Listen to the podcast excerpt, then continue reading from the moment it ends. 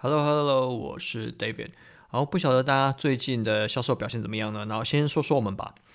呃，目前我们看呢，实际上这些销售表现呢，尤其是针对广告部分，不晓得是不是因为啊、呃，卖家们在对就三月三月一号就是这个库容限制改版之后，它可能会带来的一些影响。那我们发现，呃，因为我手上的就是呃品类有几个类目嘛，就是第一个是。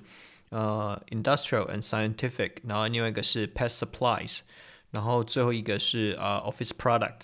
好，在这几个呃类目里面都有一个类似的状况，就是这个 PPC 开始慢慢的往上排名，什么什么，就基本上表现数值没有变，可是 PPC 是在往上的啊，不是 PPC 啊，CPC 是在往上。那目前找不出个原因，然后看各家的销售状况也是没有太大的变化，所以思在思考的是不是可能大家。嗯，在针对这个库容线之前，想要先提高一下自己的销转，然后看可不可以把分数拉高，或者是说可能之后会有其他的打算，所以想要先把库存清掉。我不晓得大家呃看一下自己的广告状况，呃，现在表现是怎么样？好，这个是这礼拜嗯，可能觉得有些比较特别的地方。然后跟之前一样，就是这段时间在干嘛？就是其实我大概一路上大概讲到三月底啊，讲到三月底之前，我都会说哦，我这个礼拜在忙。啊、就是上架，然后也不是上架，上架现在也不会是我负责，就是呃产品的资料收集以及呃关键字调查，还有竞争对手，看看竞争对手的状况，这几个主要是我在做的事情嘛。那的确是比较忙一点，就是在处理这些上架之前要处理这些 lousy jobs，因为呃又卡了一个这个新的库容限制出来，所以我们很多事情都是在观望。那尤其是我们还不太清楚说之后要采取什么样的策略去做呃销售，因为其实呃我们的账户一直以来它的 IPI 分数是偏低的，因为我们是一个大概有一千多个 SKU 的账号，也就是所谓的选品铺，那靠的是前面大概百分之十五到二十左右的 SKU 在拉我们把 IPI 分数拉高，那相对于其他的这些。呃，八十八十五趴左右这些产品，基本上是在拉低我们自己 IPI 分数，所以我们库容的这个整个的容量，应该是在这样子，应该说在这样的政策下是比较不利的。所以我觉得以选品型卖家来说，的确是遇到一个蛮大蛮大的问题啊。啊、就反正看之后怎么办吧。好，那最近呢，也因为呃，其实销售呃，我不晓得大家销售的状况有没有比较好，至少我们目前感觉到。呃，到二月为止，整体的销售状况是没有那么好的，嗯，就是比我们预期的落后一点点，大概呃有大概大概就九成吧，九成到八成五到九成左右，大概在这个数字上下去移动。可是看了一下其他竞争对手的销量，其实。也是有一个有一定的幅度的衰退，所以而且在 BSR 的状况，其实整个市场似乎都还是在啊减少。比方说像呃我们的市场在去年二零二二年其实大概是二十二 percent 的 decrease，那我们很尽力的，其实在去年有把营业额做到了，就是做到跟二零二一年一样。可是虽然说没有达成原本设定二零二二年的目标。但是实际上，我们还是在市场大概萎缩了在二十二 percent 的状况下，我们还是维持了一样销售量。那当然毛利是有降了，那这个呃无可厚非嘛，因为毕毕竟大家的消费力没有那么好，必须要去抢单。OK，那。整体的销售不好，那连带的会影响到，就是我们的成本就是必须要去做缩减。所以其实从去年的下半年开始，我就一直有在呃节目里面提到，是说我们在做自动化，也是在做流程呃改善的这件事情。那尤其像是为什么这件事，我觉得越来越重要。OK，就是比方说像现在最红的，之前我们讨论过的 Chat GPT 这件事情，然后我也是从这边也特别去差一个题去讲一下 Chat GPT 这件事情啊，因为现在除了 Chat GPT 以外，图片也可以用 Midjourney 去做了嘛，然后很多东西都可以用 OpenAI 的，呃，一些目前网络上已经有很多人给出一些 model 了，就是可以去生成你所想要的内容，包含图片啊、文案这些东西。但是大家要知道说，这些东西、这些模型都是用过去既有的素材啊去做啊调整，然后去解读。也就是说，它的毕竟还是存在于过去发生的事情，所以你要给它一些太新、太呃怎么讲、太有想象空间的那个文案内容或者是图片，其实比较有局限性的哈。局怎么说？因为我其实这边也有在另外一个就是虾皮的群组里面，也是有看到这样状况。有人说，诶，这个啊 ChatGPT 或者这些东西可不可以用来做一个选品的一个？呃，辅助工具，其实我觉得没有不能，应该说这些所有东西都是辅助工具，它并不是真的可以取代你做很多事情。那这些辅助工具有可能会呃取代掉很多助手类的工作，所以如果你的现在工作的本质是助手类的话，你可能要开始思考一下，你要怎么样去增进你自己的工作技能。好，那也就是因为这样子，所以我们看到的状况是我们认为。其实亚马逊这些所有的技术啊，包我们所所有的技术跟优化，说所有技术跟优化是包含哪一些部分？比方说像我们的 listing SEO，这个我相信呃亚马逊的后台，以大方向来说，它后台来说，它一定会越来越简单。也就是说，它在让使用者这个呃进入障碍越来越低，就是卖家的进入障碍越来越低。因为其实现在买方市场虽然说一直以来亚马逊都是买方市场嘛，就是呃它比较重视顾客。那当然近几年的确在卖家后台的这些使用者体验它是有变好的，因为它 UI UX 是有提升的，但可能离呃想象的空啊、想象我们所谓的好的那一个位置，其实还还是有那么一点距离啊。可是。不可讳言的，就是这些所有目前啊亚马逊以外这些加速的这些科技加速的这些所有东西，最后都会反反映到亚马逊上面。我们为什为什么会这样说？比方说早期有很多的软体商、服务商或者是一些呃对，大概就这几个。那为什么就是在现在都？这些软体服务商他们都不见了，就是这些 SaaS company 都不见了。比方说，像以前可能比较有名的是 BigQuote，它可以自动邀评，然后可能可以呃有嗯一些在评论里面可以去做一些买一些所啊、呃、买一些 Pixel 的这些内容，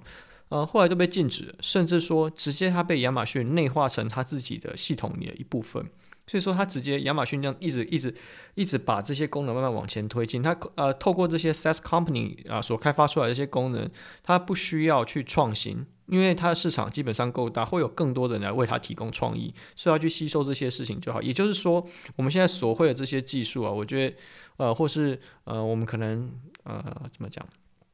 就是哦、呃，比方说啊、，PPC 的这些。呃，技巧这些技术，或者是说图片优化这些方向、这些概念，就是将来都会呃，就是资深的跟之前的呃，可能中间的差距会越来越小，所以我觉得大家可能要自己去做一些准备。然后套一句，就是我最常在讲的，因为其实我很多呃，目前在做的事情，就是除了我刚刚讲以外，很多时候是在做一些流程优化的部分。那具体来说是哪一部分？比方说像是呃。让简短客服的时间，然后去呃改善我们库存回补的速度，然后去自动化一些呃 routine 的工作，然后跟 IT 的部门去配合说，呃在财务跟业务的这边的呃报表解读可以呃提高一点。那这这边主要会是我在做的部分。那这些部分，当你一做完的时候，你会瞬间发现，哎，你你的你的组织里面，你的团队里面其实有不少人是的人力是可以被拿掉的。好，所以这也就连带影响到另外一件事情，就是，那、最近科技业不是大裁员吗？其实我觉得某方面来说，它并不是坏事。那可能对被被被 lay off 掉的是是坏事啊，就是毕竟好好的一份工作，而且你是在四大家，就是不是四大家，五大家，就是那个 F A N N G。F A A N G，对，这几间这这几大家你就被裁员，然后不止这几大家，然后还有很多全球性的大厂，比如像台湾最近美光嘛，美光现在是大裁员啊，然后微软也裁员，所以其实整体现在科技业都在进行一个裁员的状况。嗯，我觉得这个会是逐渐是一个趋势，因为呃，尤其是我觉得在虽然说我不是这个领域的呃人，可是就是慢慢其实我也在接触这些领域的时候，可以见识到就是说他们彼此之间技能差异去技能的差异。是呃足够呃一个人是可能可以真的抵得了十个人的工作能力的，所以说这个我觉得差异上来说是非常的大。所以说以裁员的角度来说啊，以公司的角度来说的话，其实裁员对他来说是减少成本，所以不一定他的产出会比较低，这是这是我认为的部分了。所以有可能只是砍掉冗员呐，所以你而且他有一部分这些呃。裁员的之后，其实它的整体的表现还是反映在股价上，它股价还是有上去的，所以我觉得可能大家可以再观望吧。但整体的确是就业市场，我说科技业的就业市场其实不是这么好就对了，因为我可能比方像我之前讲，就是假设有一天亚马逊不干了，可能就真的去转行去当就是 BA 或是那个呃对，就是 BA 就 Business Analysis 的这这个部分。好，好，好，那最后要来讲一下，我这上个礼拜。呃，听了一个，就是 Kevin King，就是我们的啊、呃、业界里面的大大佬啊，就是他在二月九号的时候上传了一个 podcast，就是跟嗯中国的一个卖家，然后他所有的 account 就是 base 在中国，然后他是卖珠宝起家的，然后这一集的内容我觉得很有趣，我可以跟大家节录分享一下一些我一些我观察到一些点，首先。就是他的这个类目啊，呃，应该说他的这个账号已经卖掉。其实我觉得他卖掉是卖他呃整体的时机都呃切入，应该说他的各个时机点都很特别。你看，哦他的账号在二零二一年的时候就卖掉了，然后后来现在因为他又是多账号，他有三千个 skill，三千个 skill 哦，OK，然后他每一个 skill 都是独立的 listing，它是有，它虽然说可能有不同的花色。然后不同的型号，可是它所有的这些 listing 全部都是独立的 child，也就是说它的其实如果说在呃以美国这边角度来说的话，它应该这边会有个专门的，就是它的 struggle 的地方应该会是在啊 catalog maintenance 的部分，因为你三千 skill，你光你思考一下，你就知道要做的事情有多少。然后他们公司总共有二十个员工，就是而且。是二十个里面有十个是在 in house，就是 factory 这边的，然后剩下十个才跟亚马逊有关。所以，呃，第一个我觉得很神奇的是，OK，他十个人可以操作三千个 skill，而且呃补货。他在里面有提到说，他有一些给他们一些 motivation 的一些呃制度，就是如果说他他这个月都没有任何的就是断货的话，那可能就是这个负责的人他可以领到五百块。好，这是他说的。好，那接下来要说就是，我看到一个很特别的地方，就是，呃，他说他们他他进入亚马逊之后，他所学的，而且所应用的内容，全部都是 Kevin Kim 在网络上分享的内容，所以他不走啊、呃，就怎么叫说黑科技这一块。然后 Kevin King 也有在节目里面很直接的去问他说，那他有去使用黑科技吗？他有认识这些黑科技的这些。呃，朋友嘛，他说有，其实，在他说中国的是有卖家群组里面，然后说啊，那个卖家群组是要经过审核，也就是说，你要是审核过，那你是有八位数美金的销售额的账号的这些卖家，你才有有资格加入。那这个账号里面大概就是啊，那这个群组里面大概五百多个人。好，在这里面，当然有人也不会言说，呃，他是靠黑科技起来，因为他必须要炒短线。那在他分享这个这些所谓的就中国卖家黑科技的部分的时候，他有特别提到一个，你说这些啊、呃、所谓黑科技的卖家，他们为为什么要炒短线？因为第一个，他们的资金周转率不好，他们并不像呃很多他们叫做 Western seller，就是欧美的卖家 Western seller，他的资金嗯、或是他拥有的条件比较好，他们这些中国的卖家都是在条件比较不好的状况下进入这个市场，他们唯一拥有的呃。优势是什么？它拥有的优势是，他们离制造工厂最近。啊，包含像所有后端的 business model，或者是说 marketing 这些这些所有的内容，或者是说他们在美国当地其实没有 local warehouse，然后也没有呃 American account，这些这对他们来说都是一个很困难的障碍。所以对他们来说，他们就只有成本优势这件事情。那成本优势这件事情就会，他们就所以说大家可以知道说，他要赚的是什么？他要赚的是快钱。所以说他们在做黑科技，他们也很清楚自己是要赚快钱。那他们手上，嗯，还是有一些，呃，除了黑科技以外，黑科技账号以外，他们是有自己的明星商品、明星品牌，完全切开独立的一个品牌，在孵化他们一个可能一个作为啊、洗白的卖家的一个梦想吧。OK，毕竟，呃，你总是要先有现金流进来，你才有办法去做比较多的事情嘛。这个是我听到比较有趣的地方。然后这边我也可以分享一下我这边对于这些这种选品选品型的这个卖家的感想。其实我觉得以选我遇过所有的卖家类型来说，比较厉害的是选品型的卖家。为什么我会说是比较选品型的卖家？因为第一个，选品型卖家会遇到状况是什么？第一个，它的大部分产品是标品，然后再标准品，然后再来就是它的竞争对手的强度高。然后呃产品呢就是基本上利润就是十倍，就是你可能采购价就是你的那个叫什么 xor 价格，跟你的实际上采购价格可能就是十倍，然后再垫上去亚马逊可能又不止，所以厉害的部分是在哪里？厉害厉害的部分是在采购，然后再第二块是你如果在短期操作的时候，就可以让你的产品瞬间的就是啊、呃、排名可以冲到很前面。好，这件事情是呃选品型卖家比较厉害的地方。我说的选品型卖家，并不是说哦选精品的卖家，因为我觉得实际上选精品的卖家，台湾的实力其实并不比中国的差。可是如果要说铺货型的账号、选品型的账号来说的话，台湾跟中国的卖家还是差别非常的大。好，也就是说，如果选品型卖家他真正的强项优势啊，是在于他很了解整个亚马逊的游戏规则。也就是说，他是玩弄，不要说玩弄啊，就是他是透过这些游戏规则的呃，可能一些呃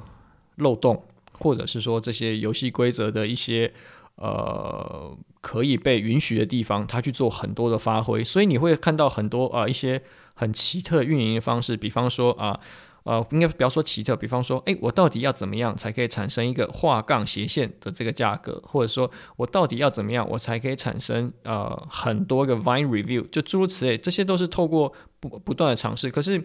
所谓欧美卖家更不会去思考这件事，他对他来说，哦、他的困难就是想要拿到货源而已。所以你可以看到美国这边有特殊的生态文化，就是它会有所谓的 Sourcing Energy，呃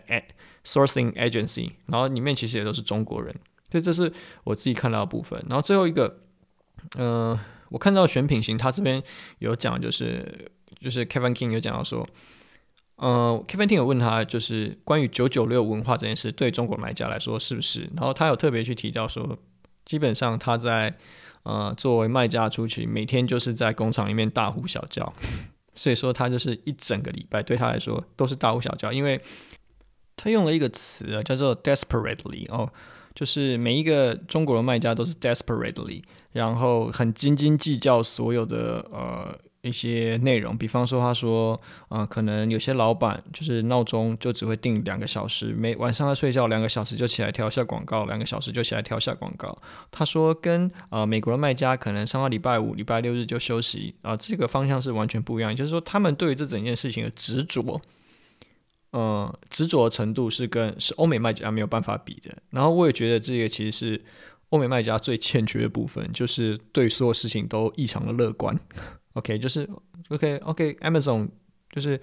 OK，Amazon、is a dead end。OK，I'm、going to Shopify。OK，I'm、going to Walmart。I'm going to 呃 Target。OK，他们有很多的选择，可是对于这些中国的卖家来说，他们的转换成本跟，因为他们花很多时间在学习尝试，也就是说，它的转换成本是非常的高的。所以，呃，中国的卖家在对这件事情的执着上来说，就是一般一般人是没有办法想象。比方说，像我现在客户，他们其实也是，他们算是中国二代啦，中国华裔二代。那虽然说他们主要都还是讲英文为主，那他们骨子里面呢，也还是有就是，呃，中就是怎么讲那种。苦干实干这个这个这个氛围，比方说为了解一个 bug，就真的我我还记得非常清楚，就是为了解一个 bug，就是解一个就是自动化程式自动化程序，那只是就因为亚马逊又改版，然后所以我们的资料抓不到，为了解这个 bug，真的就是一个 bug，就是一行的 bug，我们花了八个小时在那边，就是你看我我看你在那边尝试重新，那最后有解出来吗？没有，最后就是反而回溯到上一个工作阶段，然后他诶他就可以跑了，那至于答案是为什么，没有人知道。啊，反正就是在主持一直在啊、重复这样的事情，我觉得这个是可能各位卖家是没有想象过的。好。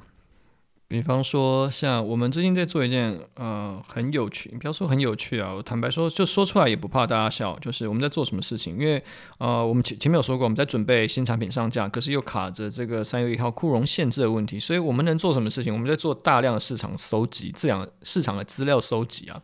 那因为呃这个类目，第一个是 Office Product，然后再来是呃 Industrial Scientific，就是跟厨房的一次性使用的餐具是比较有关的。那这类目里面很多什么卖，很多什么卖家，中国卖家。OK，所以我们现在做什么事情？第一个我们在抓这些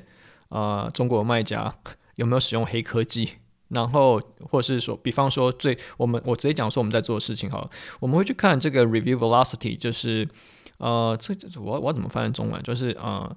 评论的累积速度吗？评论的累积的，就是反正累积速率啦。评论的累积速率是是不是正常？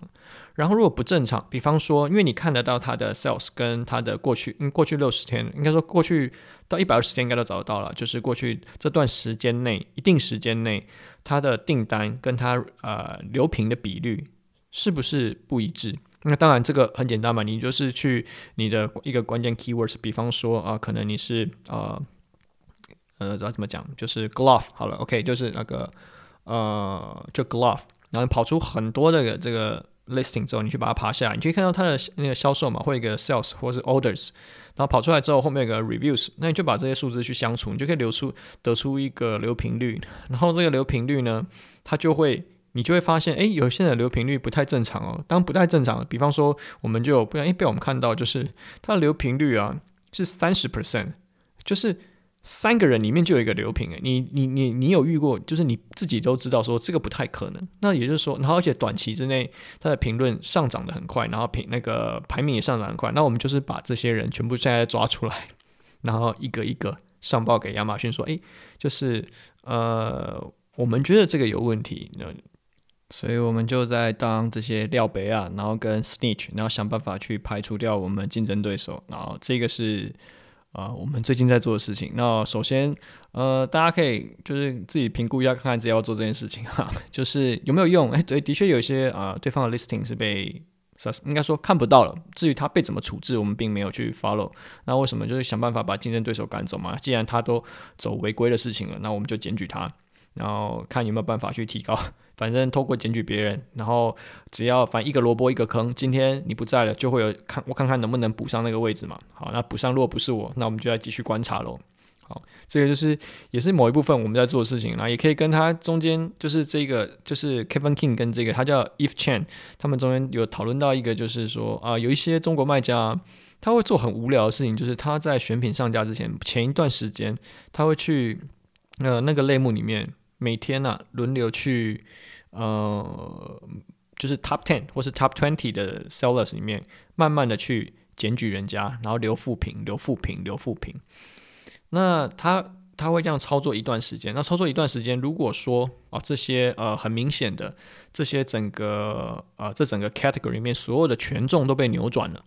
那所有的这些竞争对手排名名次都有说变化，没有说什么某一个人呃维持在特别高的位置，那他就认为说，其实这个类目哦是有机会的，因为大家看起来都不聪明，不不晓得去怎么防御黑科技，所以其实我觉得黑科技现在状况这样，就是刷你自己的好评这件事很容易被查到，但是刷人家负评这件事你查不到，所以我也觉得很吊诡。那当然，我是真的蛮支持，就是到时候假设如果就政策可以再开放一点啊，就是。为什么刷负评这件事情没有办法被检举？我觉得也很麻烦，因为我们自己也是看到有遇到这样的状况，所以我们自己也是束手无策。好，好，那今天这集差不多就到这样。然后最后在收尾之前呢，就回应一个，就是有人在那个 Line 就是社团里面问的问题，就是呃，就是跟我们预期的差不多，总算开始遇到，就是有人会直接问我们说，哎，有没有在服务代运营或是呃做顾问？没有。直接就回复大家，没有再直接做，我不会给你一个直接的报价做这件事情。首先，第一个我不认识你，你不认识我，然后再来，我不了解你的产品，我也不了解你们公司实际上的状况，也不了解你现在的问题，所以我不会随便去报一个价给你。那我目前的一啊、我们目前一致的对外说法就是聊聊吧。就是我觉得如果有缘，那当然我们有机会合作，当然是很好。但是如果说，呃，你因为我们自己应该说我自己也接过，就是。跟客户聊天之后，因为就是呃聊得很投缘，然后实际上说呃我们对目标的未来的设定方向其实都是很一致的，然后那可以开始签这个合作这个服务合作的这个契约之后，才发现，诶，他其实还有一些很多 real facility 是没有跑，比方说品牌可能注册到一半，然后他有一些产品认证没有通过啊，光是等这些东西就等了半年。那你要说我这半年去收他吗？如果是站在公司对，就站在合约来来讲的话。对啊，他就是应该要付我钱啊。可是我自己收的也是很不好意思，所以，呃，我也不想要这样子的事情再发生。所以，对于，呃，我这这边再回答一次，如果说有人就是问我说，哎，就 David，你有没有在啊、做啊、服务或者顾问？其实有，只是我没有在。但是有有没有报价单？那我可以跟你说没有。就是纯粹看我们之间就是讨论到你需要什么样的东西，我才会告诉你说，哦，有可能我们的配合合作方式会是怎么一回事。好，这个就是呃这节最后了。OK，That's all。